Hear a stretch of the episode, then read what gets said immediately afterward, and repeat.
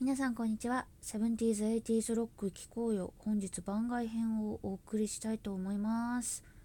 私が大好きなチープトリックについてちょっと散々語ろうかなと思ってます。でね第1回聞いてくれた人とかあともともとファンだよって人とかはなんとなくわかると思うんですけど、まあ、79年のデビューなんですね。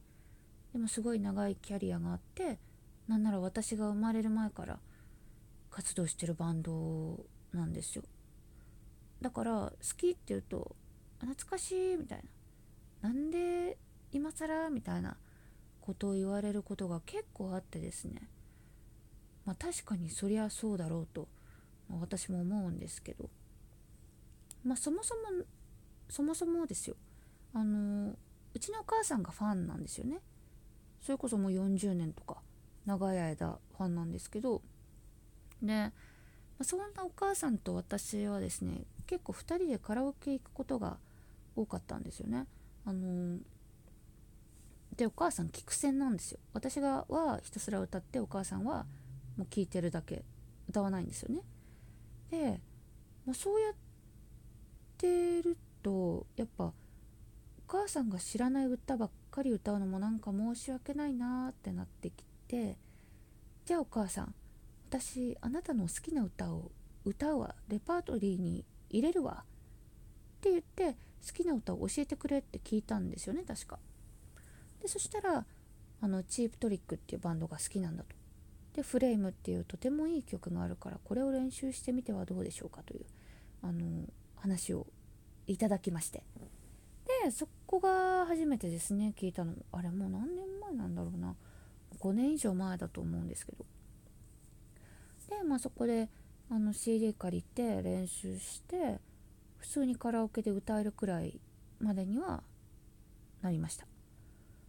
そこでも、まあ、フレームはいい曲だなとは思ってたんですけどだからといって他の曲聴いてみたいなとかどんなメンバーがいるんだろうっていう風に興味がいくこともなく、まあ、そのフレームだけ歌う。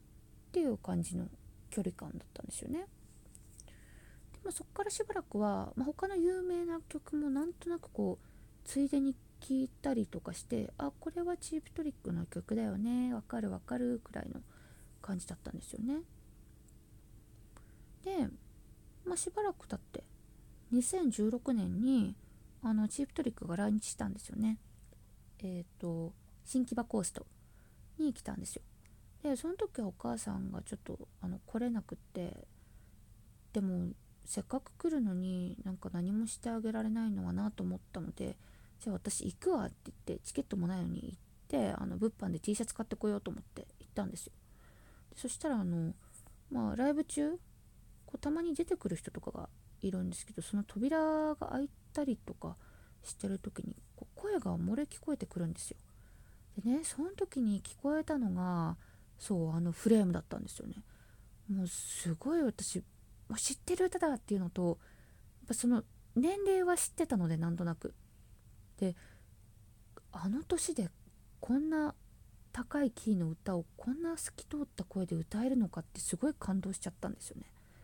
でチープトリックってすごいんだなと思って、まあ、帰ってきたっていうのがその2016年でした。やっぱここでもまだ興味は持たないんですよね私。で去年です。2018年。えっ、ー、と2018年のなった頃とかかな。あのそれまで結構私あのチープトリックで検索してあの手に入った情報をお母さんに共有したりとかしてたんですよ。でしばらくでもだんだん忘れがちになってやらなくなってでたまたまある日あ最近そういえば調べてないから調べてみようかなと思って。ツイッターで検索かけたんですよねチープトリックって。そしたら今年の4月に来るっていう情報を見つけちゃって。うわーと思って。お母さんチープトリックが来ますよ日本に。でもすっごい興奮しちゃって。もう速攻お母さんに連絡してもう絶対行こうと。私チケット申し込むから絶対行こう。絶対当てるからって言って。あの鼻息荒く連絡したんですけどお母さんがなんかこうどうしようかな東京でしょみたいな感じだったんですよ。でもう私興奮してるんでいやもう会える時に会っとかないとダメだと。もう次いつ会えるか分かんないんだからって言って。で、まあ、説得して、ま、チケット申し込むっていう流れになったんですよね。で後から聞いたら私が教える前に来るってこと知ってたらしくてあのあれだけ興奮してあの連絡したのちょっと後からすごい恥ずかしくなっちゃったんですけど。で、まあ、そのチケット最初の4月の武道館当てたんですよチケット。で、まあ、その後にちょっとメンバーのリックが体調を崩してしまったっていうことで延期になっちゃったんですよね。で延期後10月になったんですけど、まあ、ゼップ東京でやるってなって。ゼップ東京と武道館って全然キャパが違うから、まあ、全員入れませんと。武道館のチケットを取った人が。ただ先行の申し込みに申し込みしていただくことができますっていうことだったんで、まあ、そこ申し込んで。そしたら外れたんですよ。うわーと思って。ここで外れる？私どうしようと思って。本当にもうなんか絶望だったんですけど、まあ、その後の一般で取れまして無事。で行けることになったんですよね。ただねでもその時もやっぱ母親の付き添いっていう気持ちがもう100%だったんですよねで、まあ、当日ですよこうゼップ周りに集まってる人たち会場を待ってる人たちを見ると、まあ、割と若いお姉さんとかお兄さんとかも結構いてあこんな年齢層広いんだファンっていうのがまずびっくりしたんですよねそこで。でまあライブだったんですけど、まあ、あの正直な話私なんとなくこう同窓会的なライブなのかなって思ってたとこがやっぱうっすらあったんですよ。あの年齢も年齢だしまあ、ファンじゃないと楽しくないライブなのかなと思って行ったんですけどもうそしたらもうほんといい意味で裏切られましたねもう本当にもうただそこにいるのは本当にただただただ現役のロックバンドで年齢とかも全然関係なかったです。本当にかっこよかった。ですっごいもう感動して帰ってきたんですよね。でもねそうそこでファンになると思うじゃないですか。思うでしょ？違うんですよ私。ここでファンになってないんです実は。すごい良かったんですけどじゃあもうメンバーの名前全部覚える。もうどの曲もどの CD も聴くわっていう風にはなんなかったんですよ。ただやっぱライブ行ったことによってすごい親しみを覚えるようになってで、まあ、あのライブ後ですねこうしばらくはこう検索かけて「お母さんこんな素敵なロビンの写真がありましたよ」ってお母さんロビンファンなんであのお母さんに共有とかしてたりしたんですよ。でもうロビンの画像を探すということはすなわち他のメンバーもどうしたって目に入ってくるじゃないですか。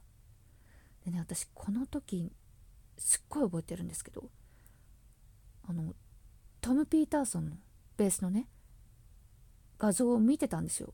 なんかそのピンで写ってるやつを。でなんかその時ねこうまじまじと見たんですよね。でなんかこうじーっとしばらく見つめててふとあれ？私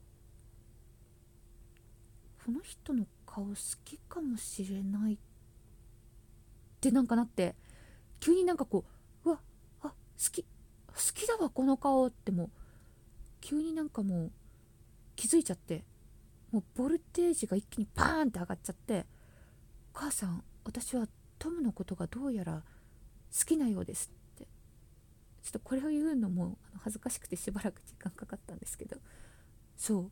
でそっからもう認めちゃったらもう転がり落ちましたね。チープトリックに。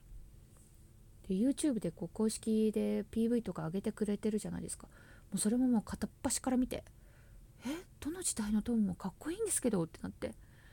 でもあの人たちこう今でも現役でライブやってるからで自分たちのインスタのアカウントとかでこうなんか動画とか載せたりとかしてくれるんですよ。でもその最新の情報もバンバンくれるしもう大好きトム大好きチープトリックでもすっかりなっちゃって。で今この状態チープトリック大好き状態に陥ってもうすぐ1年が経とうとしているという感じでございます。だからきっかけはねトムの顔なんですよね。そう。いや偉大ですよね。こういう意味の好きって。顔が好きみたいな声が好きみたいなとこから入るのってやっぱまあこう入りやすいというか一気にこう沼に落ちやすいというかあの本当にそれはすごい実感したんですけれども。